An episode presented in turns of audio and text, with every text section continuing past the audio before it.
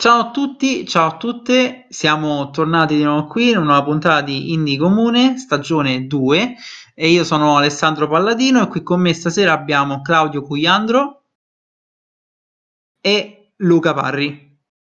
Ciao a tutte e tutti, io non ho sentito Claudio ma suppongo abbia Eh, neanche il io.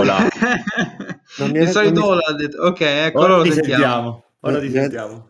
Ah, Ho, ok. ho anticipato io il tuo solito hola perché immagino che, Esatto, che tu, esatto. tu abbia detto sempre quello.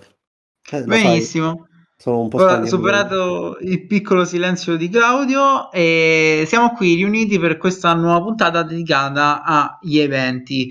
Eh, gli eventi del mondo indie sono stati un argomento già trattato all'interno del nostro podcast, quindi vi invito a recuperare sia le puntate magari dedicate al Ludo, Narracon o altre fiere, quando abbiamo parlato di come vanno organizzate, o meglio, di come andrebbero organizzate per noi e eh, di come sono effettivamente organizzate eh, nella realtà. Abbiamo parlato anche delle fiere molto grandi, le ultime due puntate sono dedicate ai The Game Awards, quindi abbiamo questa infar- infarinatura qui. e adesso, però, invece, Claudio ci parlerà di eventi eh, del futuro, o meglio, di quelli dell'anno che, devono, eh, che deve arrivare. Allora, io in realtà, professore, non ho studiato moltissimo. No, Eh, a a posto, allora- no, io ho no. studiato e ti posso dire che non si sa ancora niente perché i, due, i- anzi i tre eventi diciamo fissi che sono Ludo Narracon, Wholesome Direct e l'incursione di Guerrilla Collective dentro le tre, nessuno dei tre hanno ancora detto qualcosa riguardo al 2022. Che bello, si presta tanto il verbo incursione di guerriglia collective, è bellissimo. Eh, Sempre no, le tre esista, oltretutto, quindi anche questa è Sempre- un'incognita. Implicando che le tre esista. Guarda, allora io vi, vi do, vi do questo annuncio, tipo, hai presente la, la pagina con dei Simpson che prevedono cose? Io dovevo aprire Sì. quella Clau- Claudio che prevede cose, perché circa 5 anni fa, quando ancora me ne fotteva qualcosa delle tre, io dissi questa cosa, praticamente ogni volta che avevo esami o altre questioni, eccetera, capitava che eh, mettevano l'esame il giorno dopo le tre, la Mm. notte, quella... E dicevo, tanto io lo so che appena finirò di avere problemi, eccetera, finirà alle tre, probabilmente non lo faranno più. Prova provata che è un annetto che praticamente sono scomparsi e tre ed eventi simili, nel senso che ancora ci sono, ma non sono più quelle nottate, no, infinite.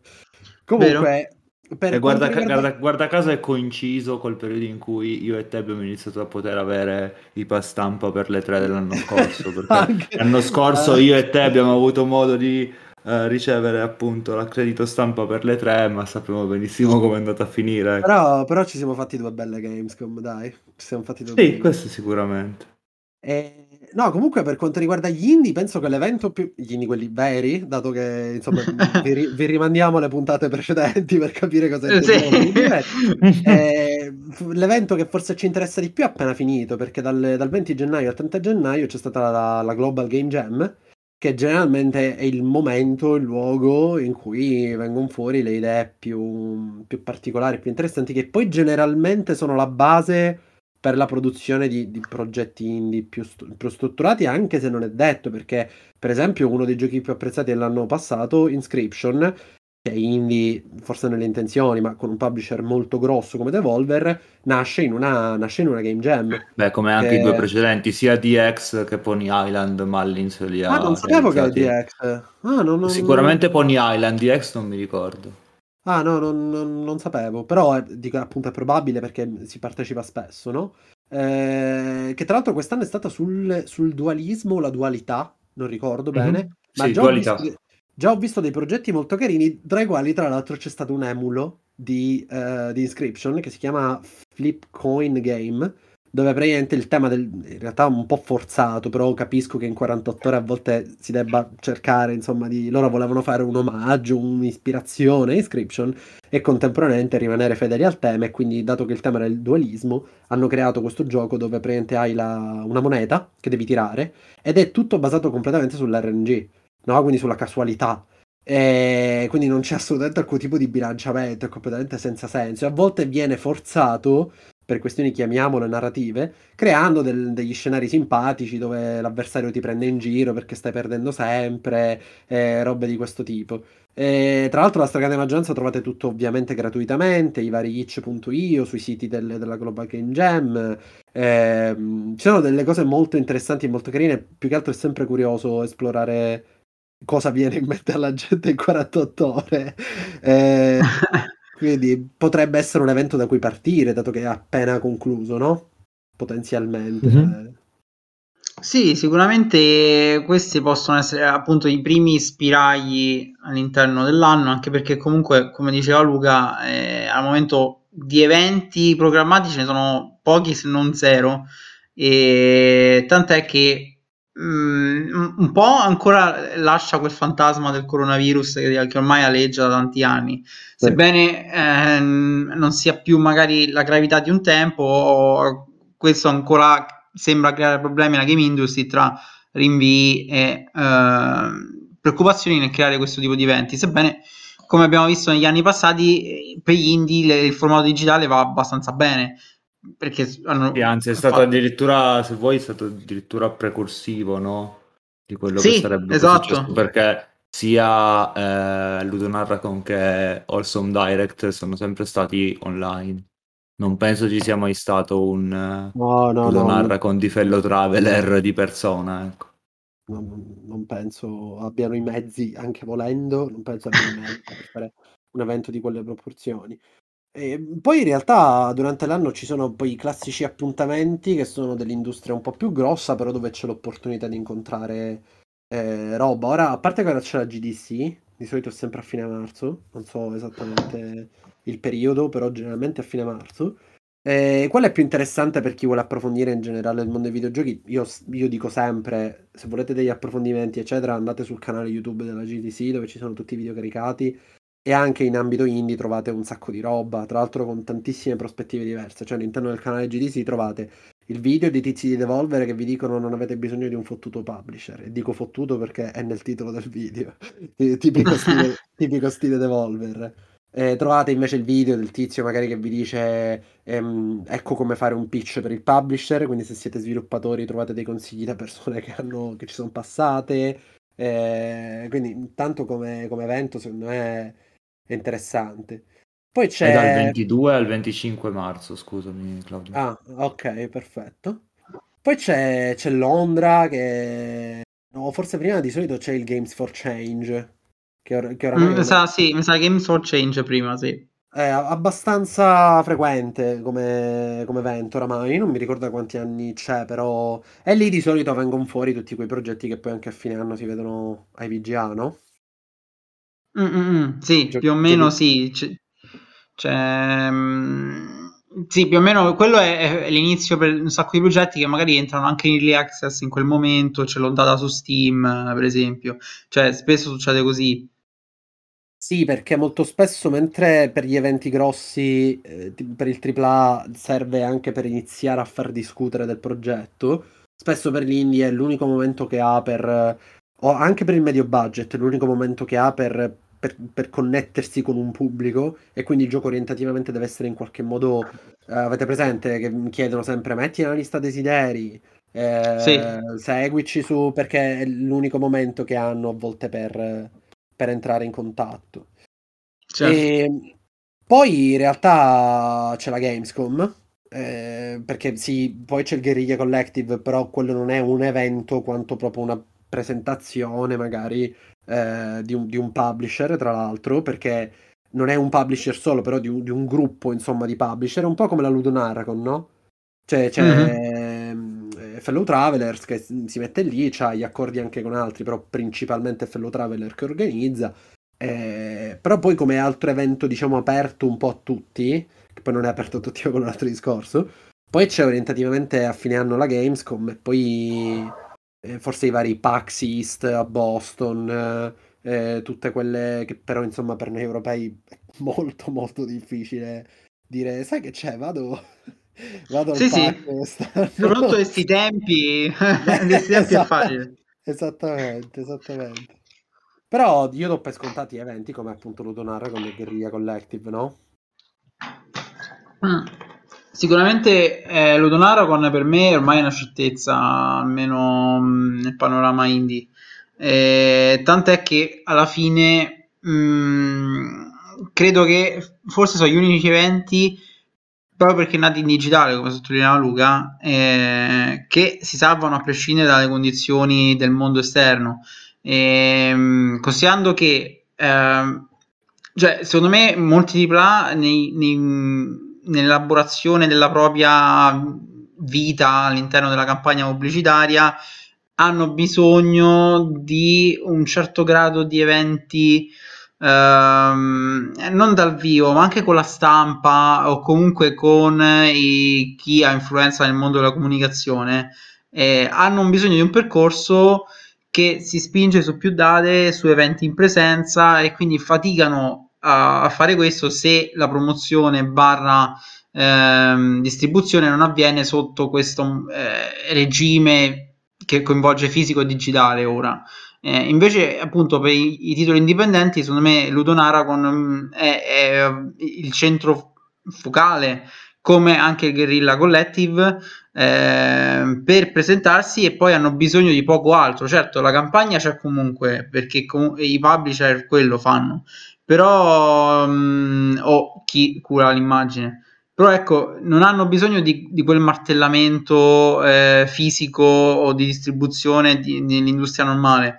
Quindi pochi appuntamenti, ma appunto così vitali e cruciali e semplici da fare che eh, li rendono mh, mm, una certezza su cui si può contare e appunto per me rappresentano anche uno dei motivi per cui il mercato indipendente, eh, almeno negli ultimi anni, riesce a creare eventi più coinvolgenti perché è papabile, il, il pa- papabile, è palpabile il fatto che ehm, si entri in contatto con il pubblico veramente interessato e si crei un ambiente dove il provare il prodotto è posto prima del presentare il prodotto, in un certo qual senso.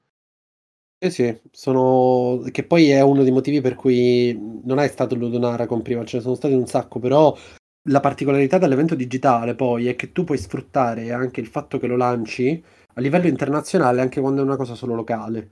Cioè poco tempo fa c'è esatto. stato un evento per esempio di premiazione dei migliori giochi dell'Est Europa, che sì. è una... però era nella homepage di Steam e quindi tu tramite quello, anche se vivi in Italia, in Mozambico, in Brasile, hai la possibilità eventualmente, io non so, oddio, se Steam usi delle interfacce specifiche, immagino abbia degli annunci personalizzati, però, cioè, so che ha gli annunci personalizzati, non so quanto decida quindi di farti vedere se sei in Europa il gioco top, giochi polacchi, mentre da un'altra parte del mondo magari altra roba, però comunque tutti questi eventi servono per dare eh, per costantemente ricordarti ci sono tanti giochi che stanno per uscire, segui, stai attento perché eh, seguendo questi eventi hai modo di, di, di, intercedere con loro. E poi la cosa principale secondo me è questa, che sono tutti pieni zeppi di demo che ti permettono di provarli direttamente, piuttosto che doversi affidare, che non è per forza una cosa sbagliata, però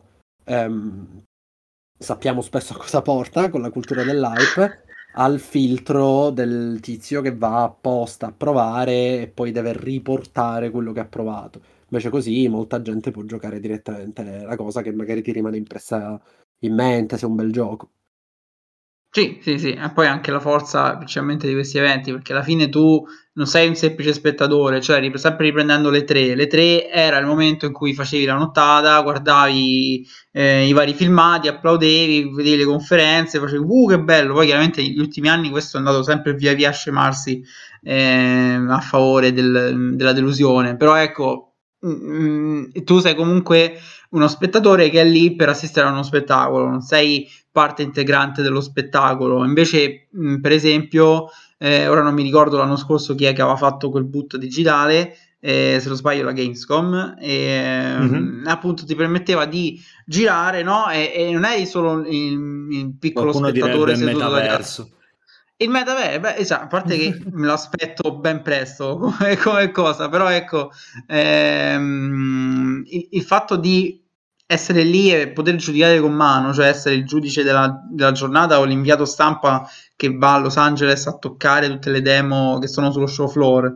eh, fa molto, fa molto. E, è una cosa spesso anche scontata che si viene data come per dire sì, tanto è, la demo è, mi è dovuta. In realtà mh, mm, non è neanche così alla fine. Se vai a vedere il mercato di Pla, ormai le demo è un ricordo lontano di quando noi andavamo alle edicole c'erano i CD di eh, The Game Machine, cioè è una cosa talmente che abbiamo tanto perso. Invece, effettivamente, per il mercato indie è non solo essenziale, ma permette uno agli sviluppatori di ricevere dei feedback preziosi perché comunque mh, non tutti magari hanno un team con i testing o ehm, um, come dire eh, sessioni di gioco così capillari che ti permettono di scoprire ogni bug del tuo gioco. Cioè queste occasioni soprattutto per il titolo di accesso anticipato rappresentano oro colato per riuscire a evitare di, di, di arrivare con un prodotto magari carente sotto alcuni aspetti. Anche non meramente tecnici.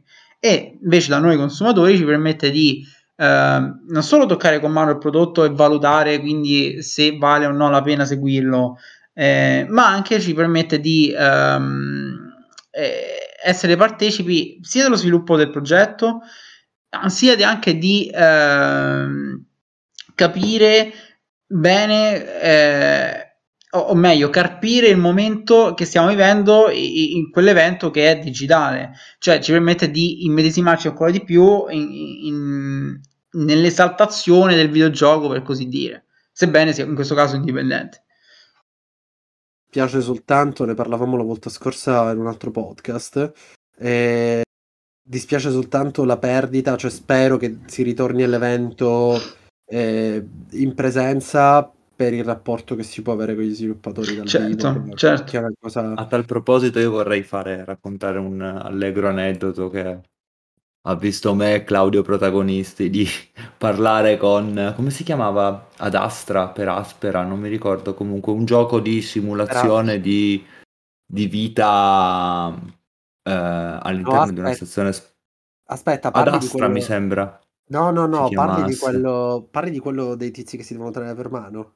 Esatto. Eh, lo, lo sto giocando per ora, aspetta, eh, cioè non per ora, l'ho giocato a dicembre. Ehm... Comunque, per, per, farla molto breve, eh, ci siamo messi a, a giocare, anzi si sono messi a giocare Claudia e la mia fidanzata a questo gioco a un certo punto tra di loro si parlavano in italiano e uno dei due sviluppatori ha detto ah ma siete italiani, ah ma di qua, ma di là. Ed è venuto fuori che lui era calabrese di origine, ovviamente non parlava una parola di italiano, però è stato un bel momento capire questa cosa. E poi è successo poco dopo che sempre eh, nella stessa Gamescom lo stesso giorno eh, proviamo un gioco di cui non ricordo assolutamente il nome con questi specie di pupazzetti coloratissimi Ehm, e ci si avvicina appunto la ragazza che spiegava il gioco e lo raccontava alla gente, ci racconta che lei in realtà non era videogiocatrice, ma è stata attirata da questa cosa perché l'hanno fatto dei suoi amici, è andata gratuitamente a spiegarlo perché le piacevano i pupazzetti, cioè tutti questi momenti effettivamente sono quello che rendono grosso e il... importante questo contatto umano. Il, il gioco comunque è Heavenly Bodies.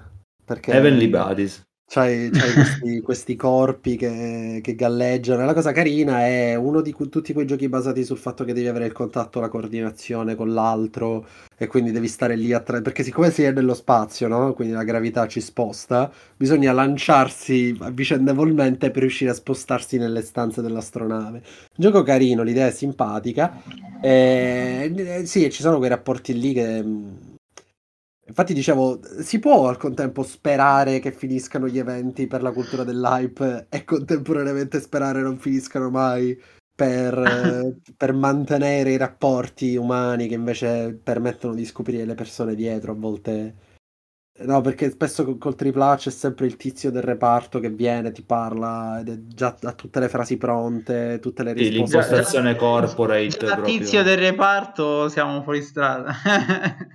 sì, cioè, eh. chiaramente è, è, anche una questione forzata per tutta una serie di ragioni, però certo il, il contatto umano eh, fa sempre la differenza. Io l'ultima volta, forse che è stato un evento indipendente così cioè che ha una parte proprio prettamente indipendente è il vecchio Let's Play Forse, madonna, mm. stiamo parlando tanti anni fa, forse 2016. Eh, però ecco, anche lì ehm, effettivamente c'era il bello che c'erano tanti sviluppatori italiani, piccoli progetti. Tra l'altro, mm, uno è poi diventato super seguito, Textosist, quindi alla fine mm. e, e loro ovviamente mettevi lì, parlavi con chi giocavi, poi c'erano i ragazzi di Red Rope. Eh, eh, cioè c'era una bella comunità di persone, tant'è che alla fine è lì, è, mh, sì, provi il gioco, ma poi il bello è che ti raccontano anche la loro storia. Infatti, un po' credo che il Ludonarra sopperisce a questo grazie ai vari panel, però chiaramente i panel mh, non ti danno quel contatto lì, cioè non è che sei lì e trovi il tizio a caso che sta lì per raccontarti le, le, la sua vita da calabrese, cioè è una cosa completamente diversa, è più improntata a una platea chiaramente perché quei poracci non è che hanno sì, sì proprio impostazione molle. corporate al 100% però oh, ecco bene o male. vai vai. No no figurati vai vai tu no cioè se ci fai caso poi quando ci sono gli eventi dico ora poi parliamo di quello che, che magari pensiamo anche da quello che ci hanno detto no? di cui hanno bisogno gli indie in termini di eventi però mm. pensavo anche alla reazione che, che, ha spesso il pubblico. Avete presente quando c'è l'ID box? Quindi quando sì. c'è l'evento e la gente si incazza, siccome Microsoft la, la, segue della gente che magari è abituata al video delle tre, che ti lancia promesse, speranze, ambizioni, ti fa desiderare proprio le cose, no? E che purtroppo il loro compito, il compito di chi fa da stampa dovrebbe essere quello di filtrare, anche se a volte non è così, ma vabbè. Eh, però quando poi arriva di box c'è questa, questa, contraddizione che spesso viene intervistata gente che sta là e ti dice cose che non sono informative sul gioco. Mi ricordo eh, Munglow Bay, Monglow Bay, non mi ricordo. Ah sì, come no? Eh, che, che, c'erano i due sviluppatori, eh, lei e lui, messi là che raccontavano del, del gioco. E mi pare che a un certo punto si sono messi a raccontare tipo che avevano deciso di fare una roba perché stavano mangiando delle robe particolari, cioè delle robe proprio completamente di vita quotidiana che col gioco non c'entrano assolutamente nulla. E molti si sono lamentati del ritmo, no? Come se il compito non dovesse essere quello di informare, ma proprio quello di trascinarti emotivamente quando, quando, dovrebbe essere l'opposto, informare e non trascinarti emotivamente. Il, il compito di trascinarti emotivamente è del gioco. Certo. E, o al massimo del trailer pubblicitario, volendo cedere al, al, alle logiche. Vabbè, ma qui torniamo al discorso che facevamo per le tre, no? Eh, sì, sì, ma... per, cioè... per, i Game Awards, no? del, del, racconto che fanno di se stesse le, le, aziende, no? Sì, però esatto, questo non è racconto, cioè è un racconto che fanno di se stesse, che è filtrato a un certo tipo di pubblico e che adesso il, quel tipo di pubblico non distingue il fatto che non può aspettarselo dal contesto indie, cioè pretende anche quel certo. tipo di comunicazione da un contesto che non, non ambisce a farla anche perché non può eh, vedevo, eh, abbiamo parlato di Grotto, no? Eh, mm-hmm. Mi ricordo di aver visto un video dove viene intervistato. Ma non il film, vero? No, no, no, no. Dove, eh, dove, dove, viene, dove, viene, intervistato eh, uno degli sviluppatori e perché doveva essere pubblicitaria, finisce che poi magari fa anche pubblicità perché ti stanno simpatici, eh, perché si, ride, si, ride, si scherza, però è completamente nata così, dal, dal, sicuramente una roba non calibrata, ecco, che non c'era dietro una strategia eh, dove si è detto allora la prima mezz'ora facciamo vedere lo stealth, poi l'altra mezz'ora, eh, capito? E cioè, anche questo secondo me è un po' un fallimento del settore, che non si riesce a distinguere il fatto che quel tipo di comunicazione là è tipica di, dei prodotti e che le cose invece un pochettino più umane, che vengono da poche menti, eh, non possano materialmente avere quel tipo di comunicazione alle spalle. Mm-hmm. Sì, sicuramente mh, mm, eh, quella là è sempre un problema fisso, cioè per me è anche un discorso legato a, all'impostazione che gli eventi hanno iniziato a darsi da un certo momento in poi, perché ehm, tempo fa anche all'interno dello stesso ecosistema delle tre eh, c'era ampio spazio ehm, agli stessi sviluppatori che parlavano di diverse cose. Parlo anche di sviluppatori comunque grossi, eh, nomi grossi che non, non, si limitavano solo a darti le notizie sul prodotto o a metterti hype, no, c'erano anche comunque quei momenti in cui si sedevano lì magari in mezzo al pubblico che li circondavano e parlavano ehm, del più e del meno, comunque del processo di sviluppo, delle ispirazioni, della musica, eccetera. Ehm, o magari quando per esempio eh, c'era il ehm, come si dice il cubicolo de, di IGN dei vari eh, giornali presenti alla fiera e c'erano eh, quei scambi di battute che poi venivano eh, riportati sul sito però ecco bene o male all'interno dello streaming delle tre c'era quella l'intera sezione dove tu volendo se eri interessato a queste cose ehm, potevi seguirti tutta l'intervista e, e, scoprire un sacco di retroscena che alla fine mh, molti magari lo seguivano per eh, avere qualche informazioncina in più sul gioco in uscita tanto per oppure c'era effettivamente chi era interessato alle menti dietro al gioco e allora guardava quelle cose per saperne di più. Eh, invece negli anni questa è anche una cosa che si è persa parecchio perché Um, siamo passati a una comunicazione sempre più diretta, sempre più boom boom boom. Ehm, se ne sono andati via, eh, che ne so, i balletti di Just Dance per dare spazio ai filmati. Cioè, per quanto io non, non, non abbia nostalgia dei balletti di Just Dance, ehm, quei momenti lì servivano per darti l'idea che ehm, gli eventi videoludici di presentazione di vari progetti, comunque le compagnie, non erano solo eh, showcase di, di, filmati, ma erano anche showcase delle, delle persone dietro ai progetti. E, e, questo l'abbiamo completamente perso. L'abbiamo perso sia nel momento in cui ehm, alcune aziende si sono staccate alle tre per creare i loro, eh, tra virgolette, Nintendo Direct. Eh, sia perché lo stesso E3 ha iniziato a rimpicciolire eh, gli appuntamenti e a far sì che i giochi presentati fossero eh, completamente legati solamente al filmato, non c'erano più oh, gente che ti spiegava le cose o eh, diari degli sviluppatori, no, c'era solo il filmato, ti guardavi il filmato, se ti andava bene c'erano 20 minuti di gameplay, eh, però per il resto cioè, l'industria si è dovuta adattare a un pubblico che via via gli chiedeva sempre più effetto sorpresa, effetto dinamismo, effetto voglio l'adrenalina e, e, questo piano piano ci ha portato a perdere appunto quei momenti lì che, che, che in cui filtrava il lato umano, specie per gli indie che sono diventati il momento in cui che palle è predominante nel, nel pubblico medio almeno, eh, ma anche a, a, mio giudizio nello stesso contesto di AAA che sono diventati ancora più deumanizzati di quanto fossero. Perché il punto deumanizzazione secondo me è fondamentale, cioè la stampa a furia di inseguire i principi dell'efficienza comunicativa in termini economici, cioè oh tira questo quindi dobbiamo fare questo, è finita a darsi la zappa sui piedi perché praticamente tutto è stato disintermediato. Cioè adesso per le aziende è molto più conveniente fare, che ne so, penso ai video pubblicati di Dying Light.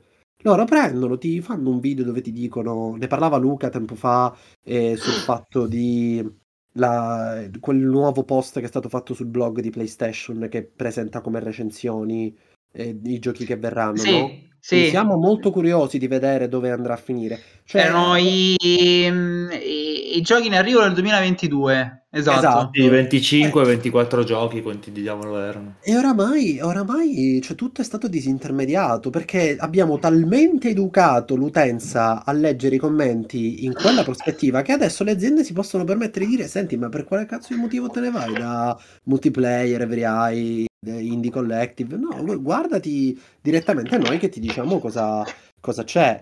E...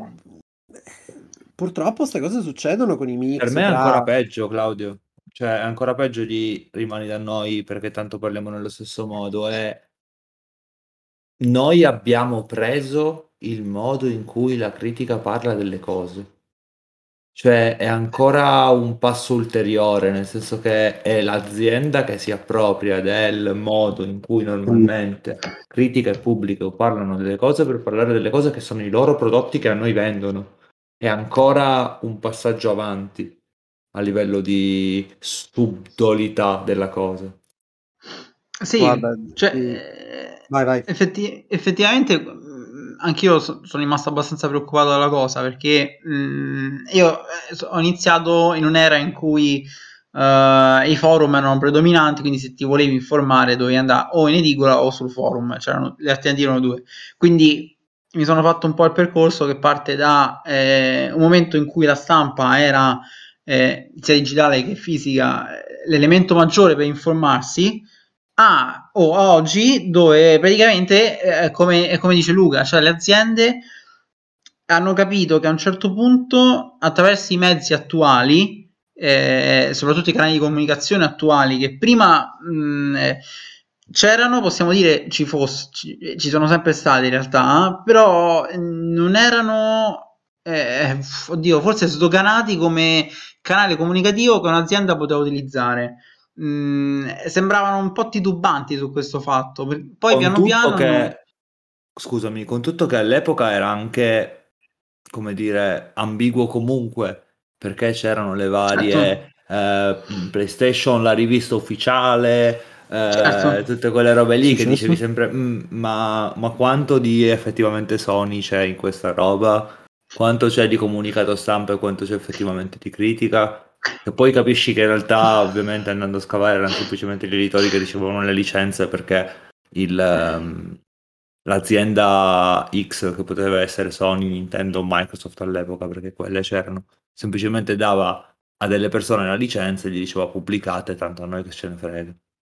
E certo, adesso invece infatti... stanno cercando di scavalcare no, delle cose. Esatto, infatti prima era più um, settorializzata, comunque bene o male tu sapevi che se volevi sentire parlare di quel gioco allora potevi andare ehm, anche altrove perché sì, magari quello era la PlayStation Magazine ufficiale, però ecco un, eh, il materiale era accessibile a tutti, cioè non era la stessa azienda eh, che proponeva le proprie cose, quindi aveva dei mezzi superiori rispetto alla eh, rivista X. Comunque cioè, editorialmente erano sullo stesso piano, per così dire. Eh, invece adesso secondo me è preoccupante il fatto che l'azienda comunichi il proprio prodotto perché ehm, l'idea è che chi crea quel prodotto è, è, quello che ha la maggior parte delle informazioni. Quindi potremmo arrivare a un certo punto, eh, come in realtà succede anche adesso, in cui ci sono situazioni di esclusività e eh, questa esclusività a, a oggi viene concessa a, per fortuna ad alcuni portali che eh, non sono eh, almeno eh, direttamente affiliati. Ehm, però potremmo arrivare eventualmente a una situazione in cui l'esclusività rimane all'interno dell'azienda che presenta tutto con i propri eh, canali eh, interni e lo fa come ha fatto Sony con quel, pro, quel, lungo post dove presenta i propri giochi come se fossero recensioni della critica e, ed è un lungo, lunghissimo oste come il vino. Cioè, non è, è, è un discorso molto gra- non grave, però insomma, che, fa, che dovrebbe far riflettere perché eh, alla fine si collega tutto esattamente a, a quella deumanizzazione che perfino le comunicazioni eh, che dovrebbero rivolgersi al pubblico sono diventate meramente eh, un discorso di pubblicità vera e propria, mascherata oltretutto come se fosse della critica effettiva, cioè ormai non, non certo. esiste più quel filtro. E quel filtro, per quanti problemi possa avere, eh, in passato ci permetteva appunto quantomeno di conoscere la, la parte umana di un prodotto. E quindi perché effettivamente chi noi della stampa eh, interfacciamo con eh, l'azienda sono magari i rappresentanti stampa, sì, però alle volte capita anche l'intervista con lo sviluppatore, con il team di sviluppo, con gli artisti, i compositori e, e, e quei momenti sono importanti, ci sono ancora per carità, però ehm, credo che eh, ad oggi sia sempre più difficile che il pubblico segua una testata X piuttosto che seguire appunto il PlayStation blog ufficiale che si mette lì e fa effettivamente degli articoli che potrebbero fare eh, qualunque, che potrebbe fare qualunque sito mainstream presente sia in Italia che all'estero. Cioè cambia effettivamente zero. gli stessi e... identici termini con gli stessi identici modi cioè proprio paro paro. Mm-hmm. Esatto, tant'è che poi loro eh, spesso capita che sono le aziende stesse a proporre gli articoli da fare. E, e quindi a quel punto potrebbero fare semplicemente il salto logico e dice perché, perché io devo affidare questa cosa a qualcuno esterno del mio team? Noi abbiamo già eh, un team di comunicazione, facciamo fare tutto in house e via. Che a livello logico ha senso, però a livello etico, editoriale, così come vogliamo chiamarlo. E questo tra l'altro ci riporta al, all'annoso problema del giornalista X che poi va a finire a fare il capo ufficio stampa dell'azienda Y.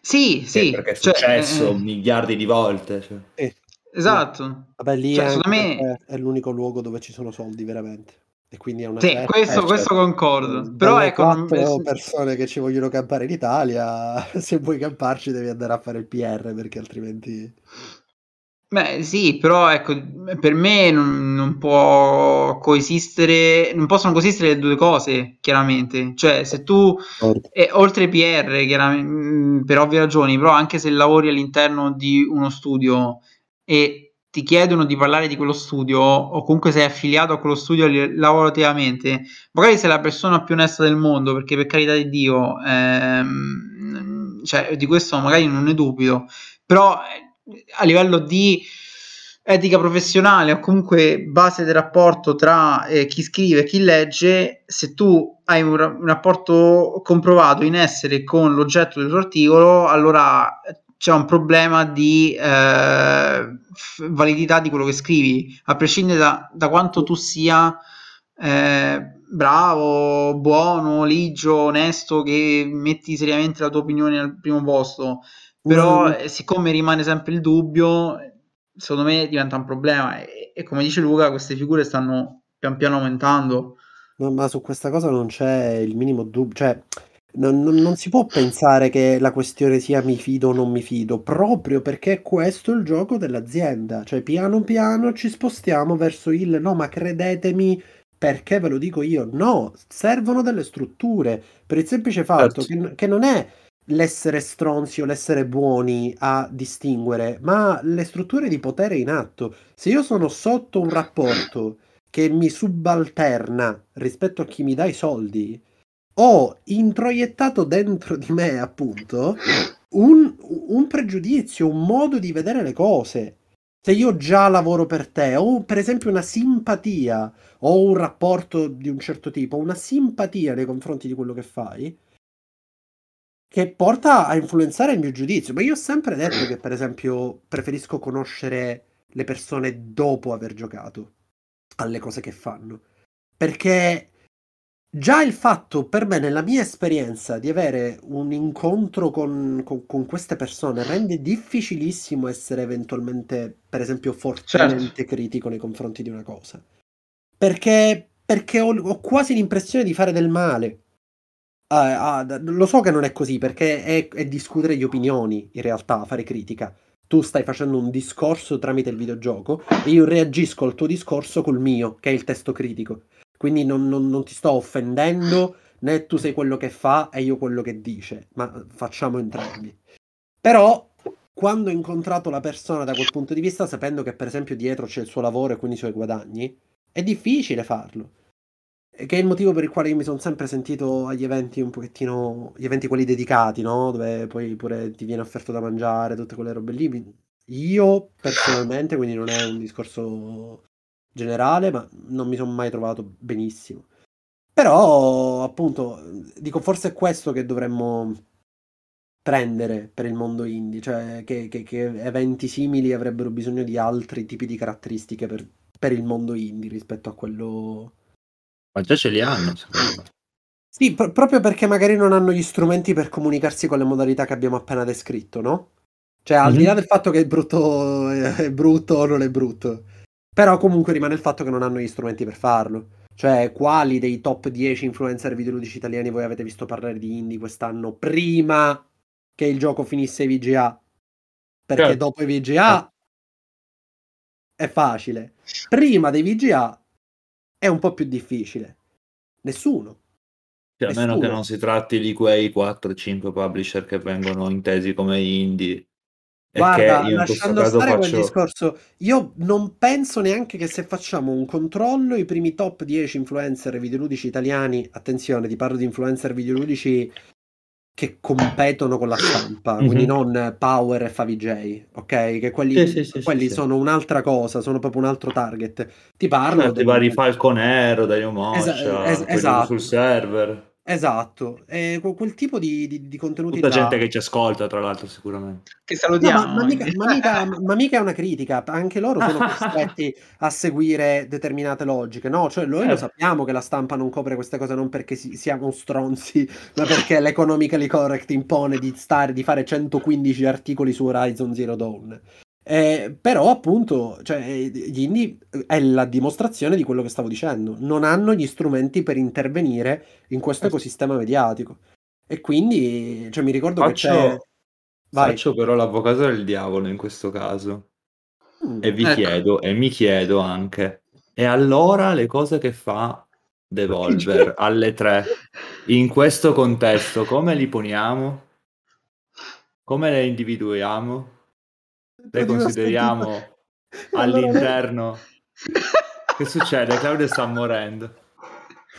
Perché? Ti giuro, ti giuro dentro, di me, dentro di me tu hai detto e allora le foibe. Te lo giuro. Sì, sì, sì. Io ho sì, sentito che e allora, de- e allora Devolver. E, e allora Devolver.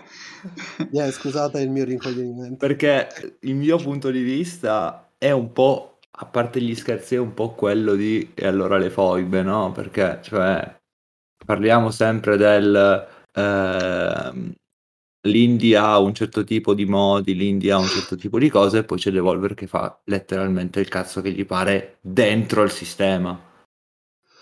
Però è... Posto che gli viene permesso di farlo, facciamo questa precisazione. Però è diventato così inflazionato e famoso certo. e riconosciuto, eccetera, che chiaramente certo. ehm, eh, già Devolver è una, è una keyword di base, quindi tu vai lì... Sì, sì, chiaro. E... Aspettandoti la cosa strana con C- i, certo, ma, i luciadores di... piuttosto che la, la, tizia che gli esplode la testa. Certo, esatto, proprio a livello di influencer, eccetera. Ehm, già, già mettere Devolver nel titolo o comunque parlare di un prodotto Devolver, bene o male, avendo già un repertorio di titoli famosi che anche tanti giocatori non appassionati ai gio- giochi dipendenti o comunque non li cercano e via discorrendo, eh, hanno già nella loro libreria, la gente si avvicina comunque come un rapporto di fiducia già mh, costruito eh, prima ancora di aprire il video, cioè è una cosa che loro hanno eh, fruito come esperienza personale, quindi più che affidarsi all'influencer si affidano al marchio e l'influencer sfrutta questa cosa, l'influencer, beh, stampa, eccetera, sfrutta questa cosa per aprire un canale per parlare di un prodotto che, grazie al cielo, eh, per fortuna è ancora indipendente da delle virgolette, però ehm, chiaro che questo non avviene per le produzioni minori, cioè, per dire, quando ehm, publisher come eh, o eh, agenzie di stampa come Future Friends ti, ci contattano per dire uh-huh. è difficile che raggiungono il target di un influencer tipo Falconero e via discorrendo. Perché?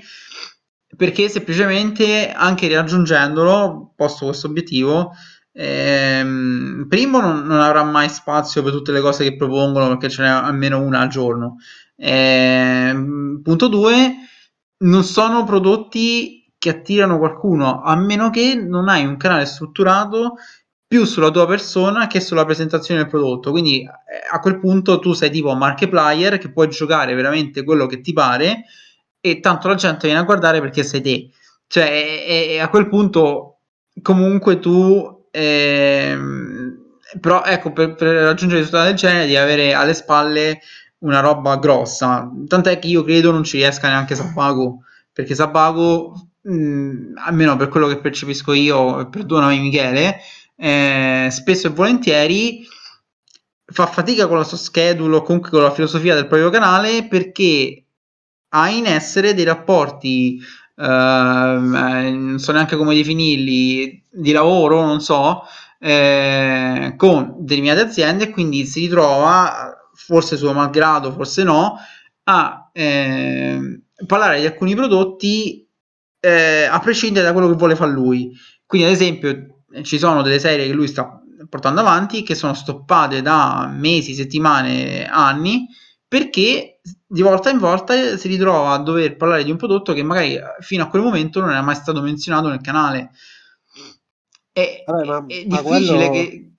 Quello, sì. secondo, quello, secondo, me è proprio il classico economically correct. Cioè lì... Sì, esatto, cioè, certa... esatto. Devi fare. No, non hai scelta, esatto, non hai scelta, ma eh, me ne sono reso conto chiaramente, però ecco, ne, poche aziende e soprattutto poche aziende nel mondo indie hanno una capacità di imporre la propria programmazione da, da far spostare eh, cifre o comunque mm, schedule a youtuber come Sabago. Perché Sabago bene o male è comunque uno dei più grossi in Italia al momento eh, anche a livello sì, di percezione nel mondo videoludico che, che poi è il motivo per cui poi per noi il problema è anche che c'è poco pubblico no? soprattutto in certo. Italia, cioè pensa che questo problema già c'è a livello internazionale, figurarsi in Italia dove già chi gioca, chi gioca in questa nostra bolla, no? Quindi il single player, il gioco console, perché la gente che gioca sono milioni, ma vanno sul cellulare, non c'è alcuna intermediazione, scarico, prendo, gioco, mi rompo i coglioni, disinstallo e fine. Questa è la massa che gioca ai videogiochi. Poi ci siamo noi, invece, siti contro siti, voti che ci scanniamo per quattro cazzate. E, e all'interno di quella bolla dobbiamo andare a trovare quelli a cui interessano gli indie, che sono appunto abbastanza esatto. pochi. E che sono i nostri lì... fantastici ascoltatori, che ringraziamo. Nostri... sì, ma noi... siamo gli unici poi noi, quindi noi sappiamo che è inutile andare a cercare altre realtà perché siamo gli unici a parlare di queste cose. E... Tra l'altro volevo fare una hot take, però ho bisogno del supporto di Luca dal punto di vista musicale. Devolver sta un po' ecco. diventando Devolver sta un po' diventando la Fedez dei videogiochi, no? Cioè, con tutti Oddio. i temi, la comunicazione tutta, sì, ribellione contro il sistema, gli sfruttati, eccetera, e poi accordo con Microsoft per il publishing di 2, 3, 5, 10. È una, cioè, allora, è un uh, paragone un po' forte, però sì. non così, non così una... sbagliato era un hot take per questo, però ovviamente al di là della battuta, quello che intendo dire è che l'anno scorso Devolver ha fatto proprio l'intera puntata dedicata attenzione ai servizi, attenzione ai, ai servizi come il Game Pass, ma, ma una puntata pesantissima, cioè hanno proprio detto il prodotto sei tu, lo hanno detto in modo chiaro, c'era la canzone, ok? E poi ci sono i giochi Devolver sul Game Pass, ci sono gli accordi di publishing con Microsoft, eh, cioè è un criticare il sistema dentro il sistema usandolo e non so entro quali parametri in positivo. Cioè non è che nel mentre sai eh, abbiamo notizie su chissà che rapporti di potere all'interno del, eh, del, dello sviluppo Devolver, che mi ricorda sempre il discorso di Fedez che fa la critica sociale, eccetera, e poi c'è gli accordi con Amazon, produce cose per loro eccetera. E dico, eh, non voglio mettermi a fare discorsi, cioè è difficilissimo vivere nel sistema odierno senza avere rapporti di questo tipo, ci mancherebbe altro. È per dire che è un tipo di comunicazione che la vedi e poi non può non graffiare un po' la sua contraddizione. Cioè, un pochettino comunque oggi, secondo me, Devolver a breve un pochettino depotenzierà questo suo modo di... Non, non che scaleranno loro, ma che verrà percepita come un pochettino più, più retorica, no? più forma, poca, poca, sostanza. Non so se voi state iniziando ad avere questa percezione su, sul loro tipo di comunicazione. Uh, sì, non so Luca che lo vedo più, più sì. analista. allora, mm, è, è, complicato perché fare è sempre, è sempre complesso eh, come dire, fare dei corrispettivi. Però in- tendenzialmente lo scenario è quello, in misura molto più piccola, perché di Devolver eh, la gente ha iniziato a rendersi conto delle cose quando appunto hanno fatto saltare la testa del- della finta CEO tre anni fa alla fine. Però non lo so, io vedo ancora comunque della libertà a livello comunicativo rispetto invece a un Fedez che si occupa, guarda caso, solo di quelle cose per cui può parlare senza mettere in discussione i contratti che ha con Amazon, no? Mm, lo vedi molto meno, cioè lui più cont- molto più controllato. Del, Sì, della perché, perché lui nel discorso famoso eh, del primo maggio della questione TTL Zan parlò di quello, non si permise di parlare dei lavoratori dello spettacolo, non si Mm. permise di parlare della crisi dei rider durante la, la pandemia, non si permise di dire che i servizi di streaming stanno affossando il suo settore lavorativo e che lui è st- si è visto praticamente costretto da Amazon ad andare su Twitch perché altrimenti non aveva più nessun tipo di ehm, appeal sul pubblico in concomitanza dell'uscita del suo disco. Cioè, sono due cose molto distinte. No, no, vabbè, ma infatti era un paragone giusto perché il primo esempio che mi è venuto di, di una persona No, ma è, è come- è pertinente, però per fortuna Eh, nel videogioco siamo un passo indietro, mettiamola così. Ah, ok, ok, sì, sì, vabbè, ma appunto, dico, era giusto per, per inquadrare la situazione. Però ecco, sì, cioè, anche questi publisher che erano diventati una sorta di via di mezzo per, per venire fuori dalle necessità comunicative dell'indie, cioè stare a tempesta di newsletter, eh, eventi su Steam, ma avere un publisher che sa comunicarti di indie, che si è creato un pubblico di persone che magari guardano un pochettino di più a queste esperienze particolari, con certe caratteristiche visive, ehm, che oggi sono sostanzialmente Annapurna e Devolver, perché sappiamo che ce ne sono di più Sì. Cioè non di più grossi, di grossi, tipo Raw Fury, eh, lo stesso Fellow Mhm. Travelers, però non, non sono penetrati nel pubblico che si guarda il VGA, no? Cioè, loro conoscono Annapurna e Devolver, a me non pare, nella mia percezione personale, nella mia bolla, che eh, pu- publisher come Raw Fury e Fellow Traveler eh, o Future Friends, eh, no? Cioè, non, non so voi, ma non... No, no, sicuramente è così. Cioè, eh, mh, a livello di pubblico, nel pubblico medio, sì. Cioè, eh, a parte che Annapurna, ehm, ormai io pff, non, non credo neanche nella definizione di indie di Annapurna, perché cioè, ah, se ma tu- manco Devolver. Vabbè, Vabbè, certo. cioè, manco Devolver, però se c'hai i soldi per prendere un cast attori stellari che ti fa le parti di un gioco, doppia eccetera, cioè, secondo me siamo ben fuori da, da- cioè già quello ti spinge molto il gioco perché magari uno che non gliene frega un cavolo de- dei videogiochi però dice oh a me piace William Dafoe me lo sposerei se gioca quello là e, e lo fa per gli attori cioè mh, è una, una cosa completamente lecita per carità però comunque attira anche un certo pubblico che magari mh, vede questo gioco con eh, facce che ha visto al cinema e gioca mainstream e dice ah ma chissà perché c'è questa cosa, mh, vado a informarmi e trovo tutta una serie di prodotti che chiaramente corrispondono magari a nomi, come abbiamo detto prima, del mainstream,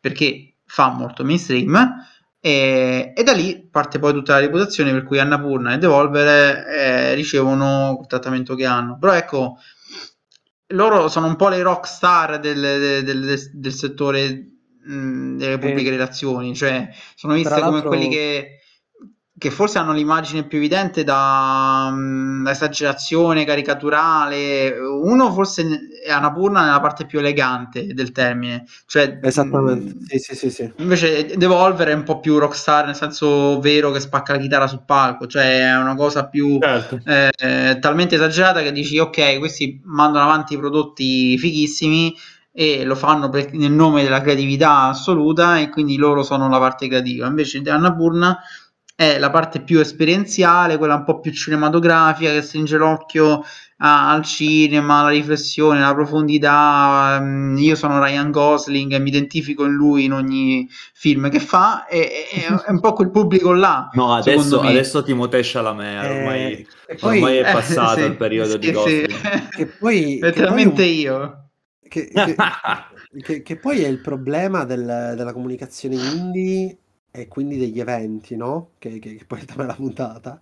Cioè, il fatto che oggi indie non significa più nulla da un certo punto di vista, c'è una categoria che è stata completamente resa merce, no? Proprio per venderla, indie uguale o Annapurna poesia, magia, il tocco di Kojima o Devolver, più più bang bang, ribellino e tutte quelle robe. Sì, sì. Ehm, ed è difficile riuscire a comunicare un, un, un, gioco che si, si comunica come indie quando all'interno di quella categoria hai di tutto, appunto dal walking simulator, volendo usare questa categoria pessima, fino a quello che sostanzialmente è un AAA con meno soldi, perché molto spesso sono giochi che hanno ambizioni, modelli di sviluppo, game design, eccetera, che sono giochi AAA tali e quali, solo che con l'80% di nemici in meno, l'80% di mappa in meno e l'80% di pulizia tecnica in meno, e... perché il pubblico si sfalda cioè, noi di indie comune, per esempio, noi cerchiamo di comunicare, cioè teoricamente ci occupiamo di indie, no? Però li guardiamo da una certa prospettiva.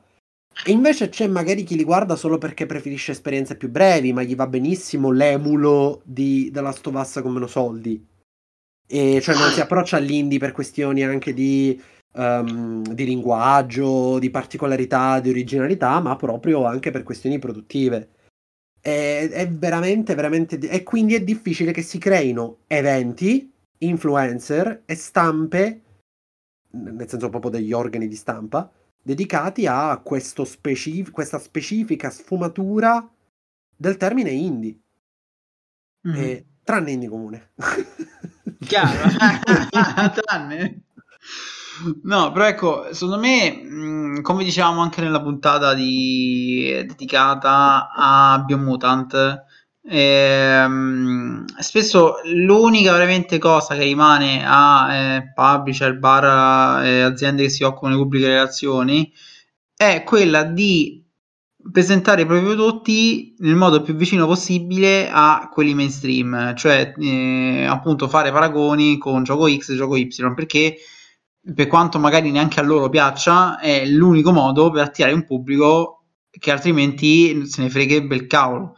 Cioè, ehm, tanta gente dice perché io dovrei spendere tempo a giocare a un roguelike o roguelite se eh, fatto da studio X y in, in pixel art se su PS5 ho Returnal per dire. Cioè per quanto mm. anche Returnal tra tantissime virgolette ormai sia considerato indie eh, cosa che, che, non è praticamente.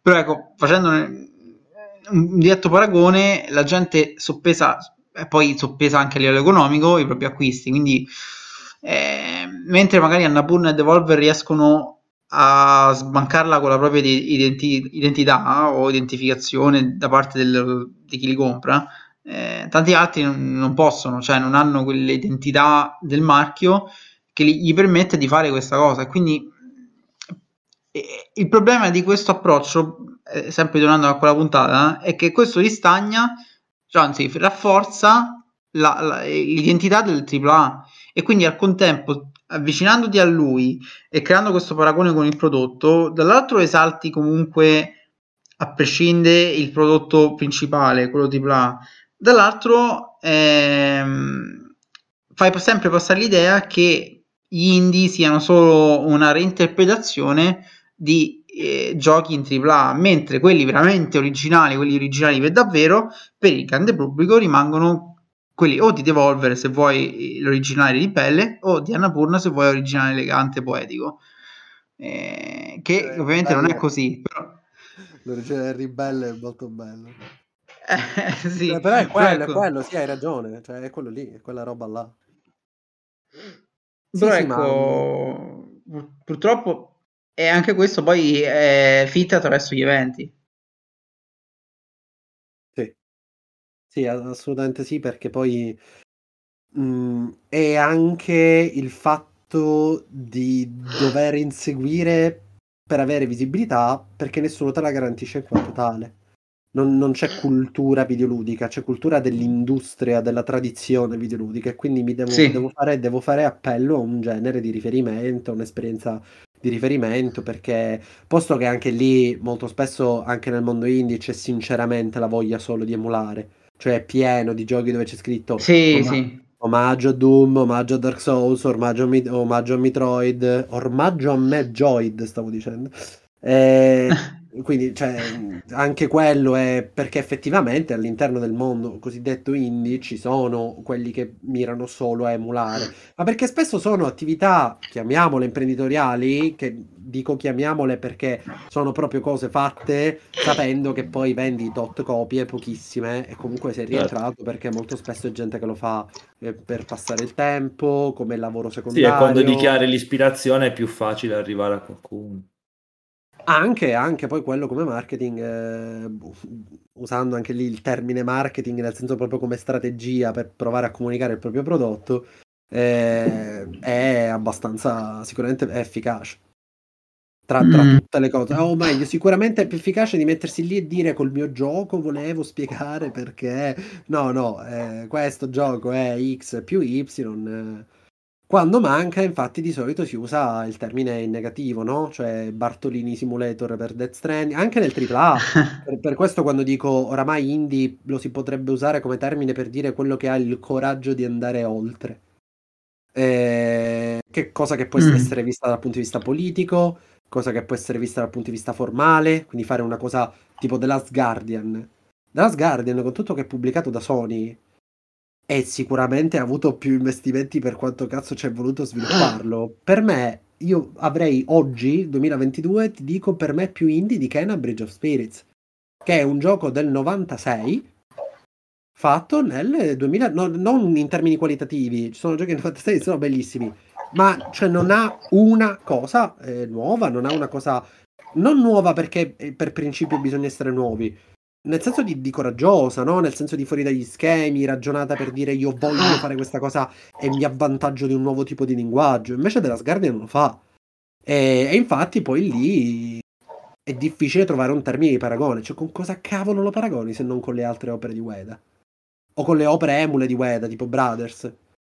E Death Stranding, eh, sì, ci sono tutti i vari walking simulator che però non sono esattamente la stessa cosa, perché ha quel rapporto un po' survival con lo spostarsi.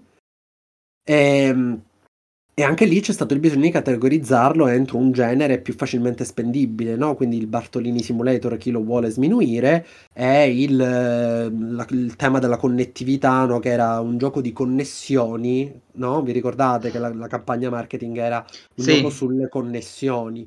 E connessioni che poi Sony ha messo sotto brevetto. Però, cioè, Connessioni che però mi hanno fatto vincere maglietta e spilletta nel famoso concorso premi in cui probabilmente non ha vinto vero. nessuno fuori che me. Però vero, io vero, posso testimoniare di aver vinto maglietta e spilletta. me l'ero dimenticato. di Ah?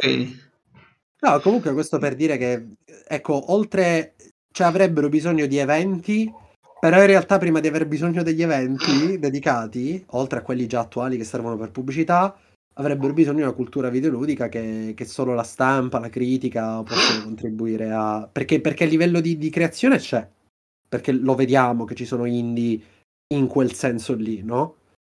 Abbiamo Mhm. più difficoltà a trovare delle realtà forti capaci di dire, sai che c'è, facciamolo questo evento. Non sempre che venga dal publisher Fellow Traveler, dal publisher o da chi organizza guerriglia, ma fatta proprio per la cultura videoludica. Certo.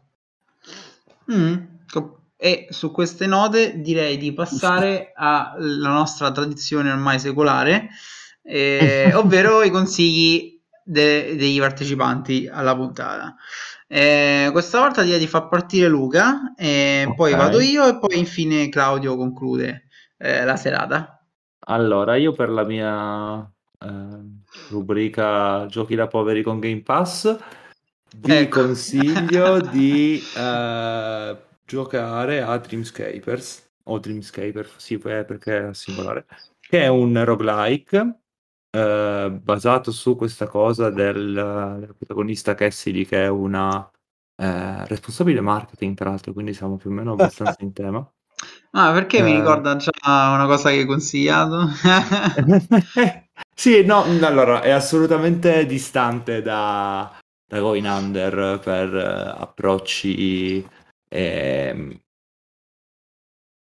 e realizzazione anche estetica, perché appunto Going Under aveva tutta questa cosa delle, eh, dell'estetica delle start-up, delle applicazioni, invece no, Dreamscaper ha una estetica molto onirica con eh, questi personaggi senza volto eh, e eh, la questione di appunto la protagonista che torna nella sua città natale e ricorda tutte le connessioni che aveva con questo posto attraverso i sogni e i ricordi conseguenti. Una cosa molto particolare è che tutto quello che viene raccolto durante il sogno, quindi la parte di gioco effettivo, serve per creare dei, um, dei piccoli regali da regalare a delle persone conosciute nel, nel mondo reale per creare delle connessioni da, con loro che sono fondamentalmente dei perk da usare poi nel sogno. E ehm, ci sono poi delle attività tipo la meditazione nella vita reale che ti permettono di avere delle passive o delle cose in più durante il, il sogno.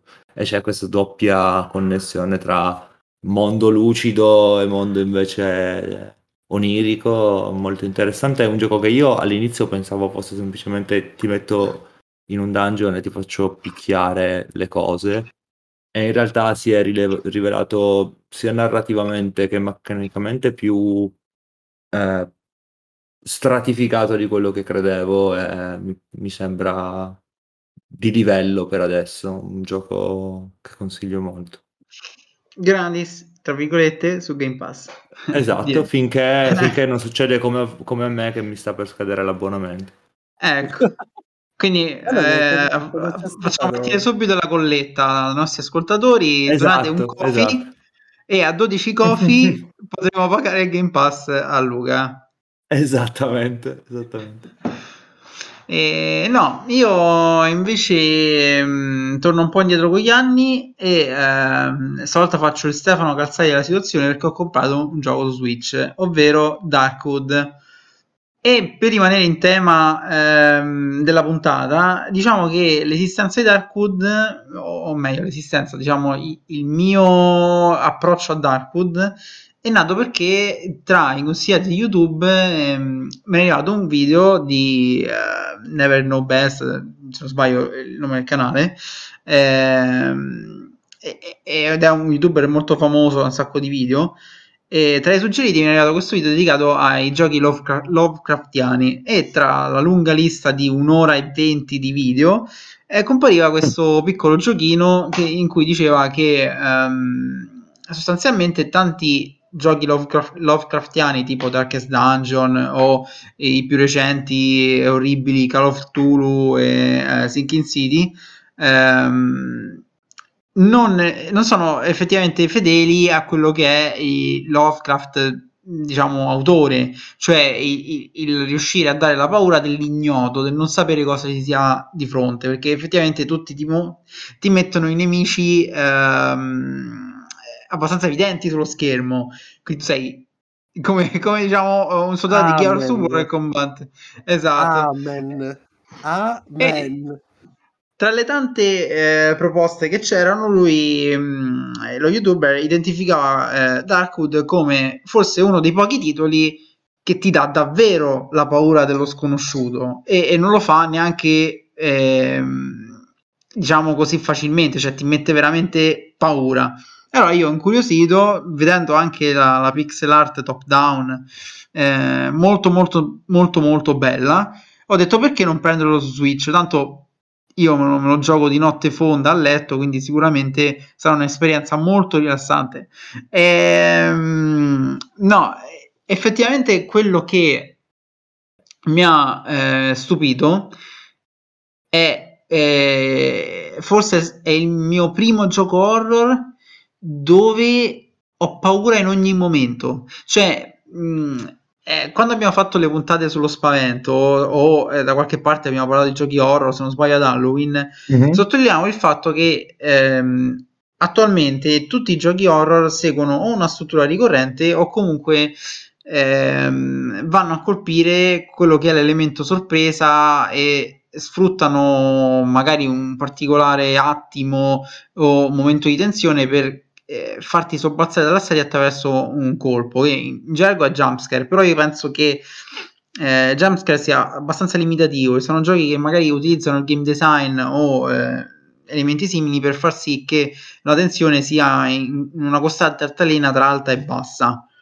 E eh, quindi hai sezioni magari prettamente esplorative o sezioni prettamente di eh, risolvi puzzle, fai questo, fai un dialogo, eccetera, per cui tu ehm, allenti la tensione, quindi non ti aspetti eh, magari il mostro che è dietro la tua schiena.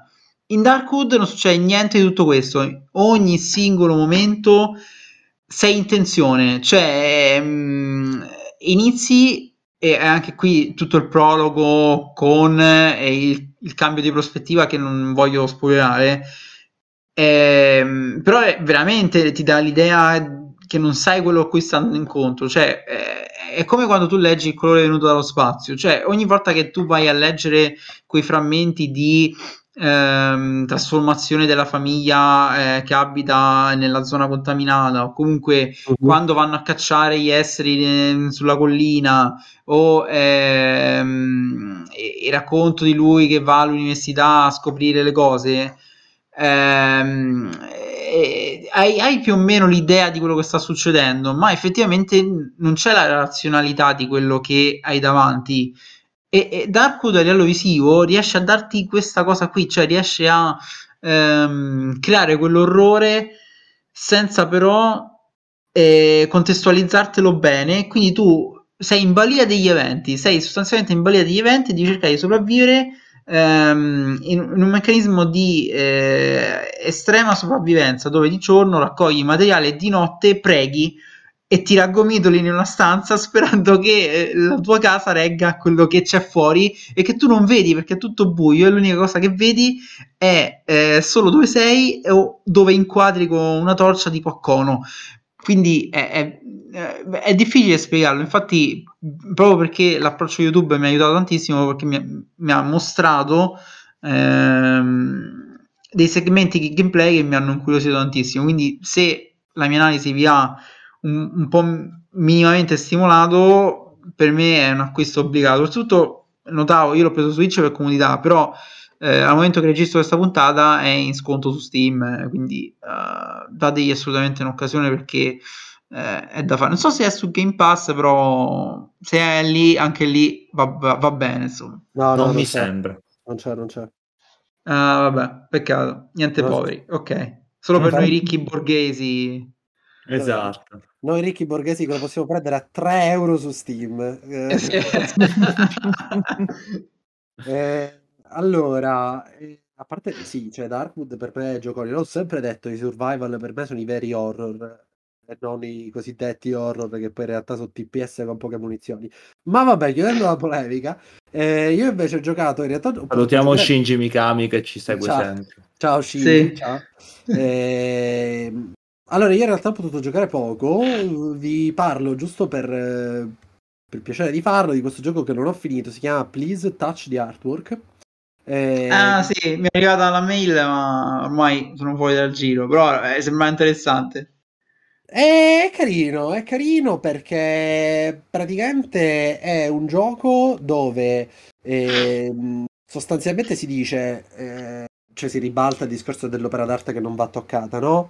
E anche paradossalmente non può sembrare da fuori, ma in realtà è anche abbastanza politico, nel senso che all'inizio ti spiega cos'è un museo, un posto dove popoli ricchi hanno deciso di conservare eh, le cose. E, è molto interessante perché praticamente ti dice eh, tocca l'opera d'arte. Eh, si basa sull'evoluzione artistica di Mondrian eh, quindi sembra che ci siano tante cose, in realtà sono i tre periodi principali dell'evoluzione eh, artistica e concettuale di Mondrian, eh, con i quadri, diciamo, di riferimento, e poi praticamente ognuno di questi quadri diventa una sorta di puzzle che devi risolvere, eh, lavorando di eh, bilanciamento, di prospettiva, di colori, lavorando su un'arte astratta che va, fa- che va ricondotta tramite questi puzzle a un suo equilibrio, no? Con i colori, e lo fa anche eh, insegnando l'evoluzione, quindi si parte dal, dal bianco, dal nero, dalle forme, poi, poi, i colori primari, viene raccontato come, eh, appunto, come un racconto, no? come una forma proprio di evoluzione del pensiero di... Eh, non, non, viene mai detto di Mondrian, né in generale si parla di arte. E, è carino, devo dire che... Mh, mm, viene presentato come un gioco rilassante, Sarà che io sono scarso, ma i puzzle sono abbastanza un po' in culo a volte. Quindi, insomma, sappiate che come puzzle non è proprio banale, non è proprio facilissimo, anche se magari, dato che viene presentato così, magari sono io che non ho capito bene come va sviluppato. Però, però comunque lo consiglio anche perché è un modo carino per approcciarsi ad alcuni discorsi legati a, all'arte astratta, ai suoi principi, ai colori, al bilanciamento, eh, a cose di questo tipo, quindi ve lo consiglio. Benissimo. Allora, direi che fatti i doveri di casa, possiamo salutare i nostri ascoltatori. Ehm, ci vediamo alla prossima puntata e eh, ovviamente ehm, parleremo di molti altri nuovi temi. Eh, potrebbero esserci novità, anzi, in arrivo per Indie Comune, eh, ma non voglio spoilerarvi niente, vedremo più avanti. Eh, forse la prossima puntata avremo il giro di due nuovi ospiti che eh, verranno spesso, quindi ehm, spero possa essere una collaborazione gradita eh, a, a, chiunque, vediamo eh, cosa riusciamo a fare in più persone e sempre di più. Ovviamente se siete all'ascolto e volete partecipare alla puntata, darci qualche spunto, contattateci, contattatemi, non, non avete nessuna paura. Eh, potete trovare ehm, il podcast ovunque e eh, da qualche tempo è disponibile anche una sezione sul sito di Nerdcore dove eh, raggiungere tutti i progetti di, eh, del sito più Indie Comune. Quindi se volete recuperare qualche puntata, eh, passate lì o sulla nostra playlist Spotify. Eh, per il resto vi auguriamo eh, una buona giornata o serata. Abbiamo dimenticato seconda... di dire che il nostro IBAN è IT00. e ah, salutiamo Stefano Calzati che purtroppo è deceduto e vediamo se ritornerà nella prossima puntata magari comunque la, la, sua Switch è stata sepolta con lui, quindi non, eh, esatto, non esatto. andrà nessuno. Segui agli angeli a comprare i giochi a 2 euro. Sì, su, su, Nintendo Shop, eh, il posto più difficile del, del pianeta. E niente, ci sentiamo alla prossima puntata. Ciao a tutti. Ciao ciao. Ciao ciao.